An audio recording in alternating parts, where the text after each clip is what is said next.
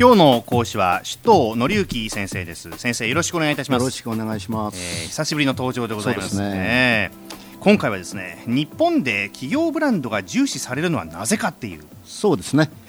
あのこれ日本に結構特有な現象でして、うん、ブランドってまあ言ってみれば商品名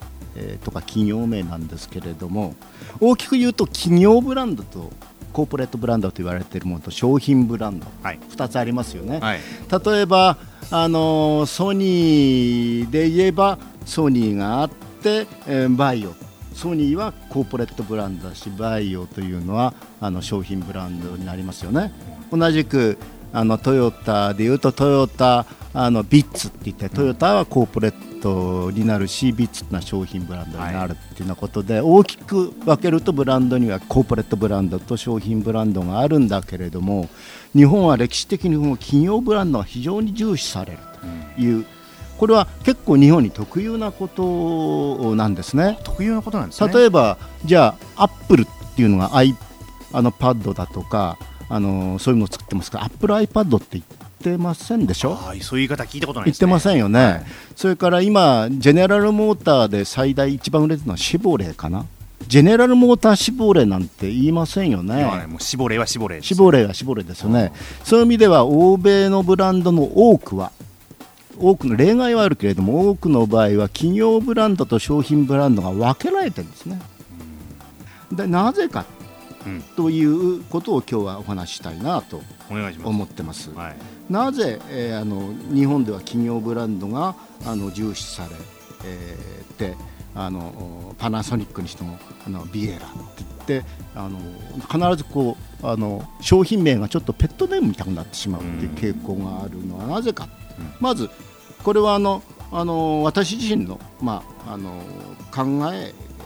で、えー、データ的なものがあるわけじゃないんだけどまずのれんへの思いっていうのがあると思うんですね。のれん。のれん、はい、のれんって言いますよよくね。のれんを守るとかのれんには傷をつけられないとかね、うん、のれん分けとかね、はい、いう言葉でのれんって言葉がよく言われますよね。うん、のれん自身はよくお店にかかっている例のものですよね。ですよね。あのトラヤだとか、あの、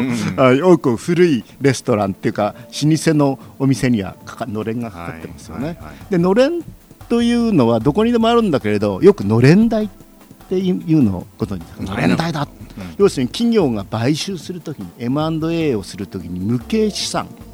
形のないものをのれん代と言ってるんですね。うん、それはまあ、確か英語で言うとグ goodwill です。目に見えないけどそういう愛顧が集まっているものをのれんと言っていてだから従って goodwill と言ったりすると。そういうもの。それはあの無形資産代ブランド価値なんかは goodwill です。世界で今一番ブランド価値あるのはコカ・コーラと言われてますね。コカ・コーラのあらゆる形のある資産を外してあれの名前だけで大変な価値がある世界最大の価値であると言われてますね、信用がものすごく高いということも言えますかね。あれ誰でも知ってるってことですよね。あの日本の場合は企業ブランドが結構もう一緒にくっついてしまっているケースが多いので消費財において日本であまり M&A っていうのがないのはその理由があると思いますね。よくあのネスレなんていうのはキットカットにしても何にしてもあれ途中から買った商品ですね。自分から独立したもんじゃないです、はい、ペリエもそうですそういう消費財っていうのは買ってるんですよ。日本の場合なかなかあの消費財において M&A があまり生じてないのは大抵企業ブランドがくっついちゃってるんであのアメリカではよくあの GM なんかではキャデラック部門売っちゃったらどうだと、うん、もう言うんですよね、ビッグ部門売ったらどうオペルを売ったらどうけどあのトヨタカローラ売ったらありえないですよね。そうですねトヨタがついてる限りはあの買う買い手がいない。買い手がいないですよね。したがって消費財なんかで M&A がないというような背景の一つだろうと思うんですね、はい、それから僕自身は来歴から言ってコミュニケーションやってますけど日本の広告が異質であると世界で言われていることの一つもこの企業ブランドと商品ブランドがパッケージになってしまっているということが多くあると思いますよ。それから老舗企業への尊敬っていうかありますよね、はいはい、これあの皆さんあヨーロッパもさぞかしそうだろうと思ってるかもしれませんが今登録されている200年以上創業して200年以上経っている企業数が日本は3000以上あります。ほう。それに対してドイツでは850くらいです。そんなに少ないんですか？そうです。あの オランダが220でフランスはさぞかし多いという印象あると思いますけど、うん、200弱です。え？ー、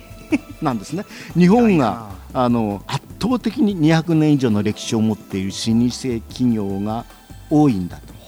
これがまた企業ブランド企業ブランドが重視される背景の一つかなと思うのとあと強い一族意識とか一党意識とか一門意識ってありますよね。落語家でも一門があるし、歌舞伎でも一門が継いでいく名前をね、はい、襲名披露とか言って名前を継いでいったり、うん、お茶だって表千家裏千家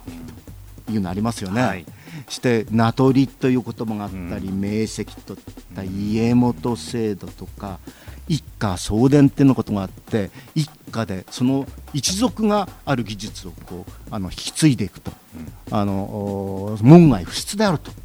いうような芸がありますよね。はい、これってまあ、世界ないわけじゃないけど日本において相当特徴的なことがであってこういうものが背景にあって日本では企業ブランドというのは非常に重視されてるんではないかなと私は考えています。はいではここまでのお話をキーワードとしてまとめていただくとどうでしょうか？今日のキーワードは従ってのれんですねのれんはいのれんを守るとかのれんを分けるとかね、うん、あのいうことですね。ねまさに今日のキーワードはのれんということで、はい、えー、今朝は出頭のりゆき先生にお話を伺いました。ありがとうございました。ありがとうございました。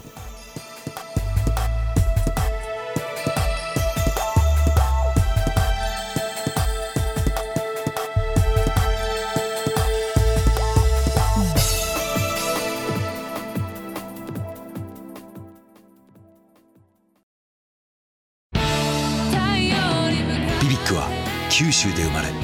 九州の人たちに光を届けています。九州のお客様が光り輝くように。それが QTnet の変わらない思いです。キラキラつながる QTnet。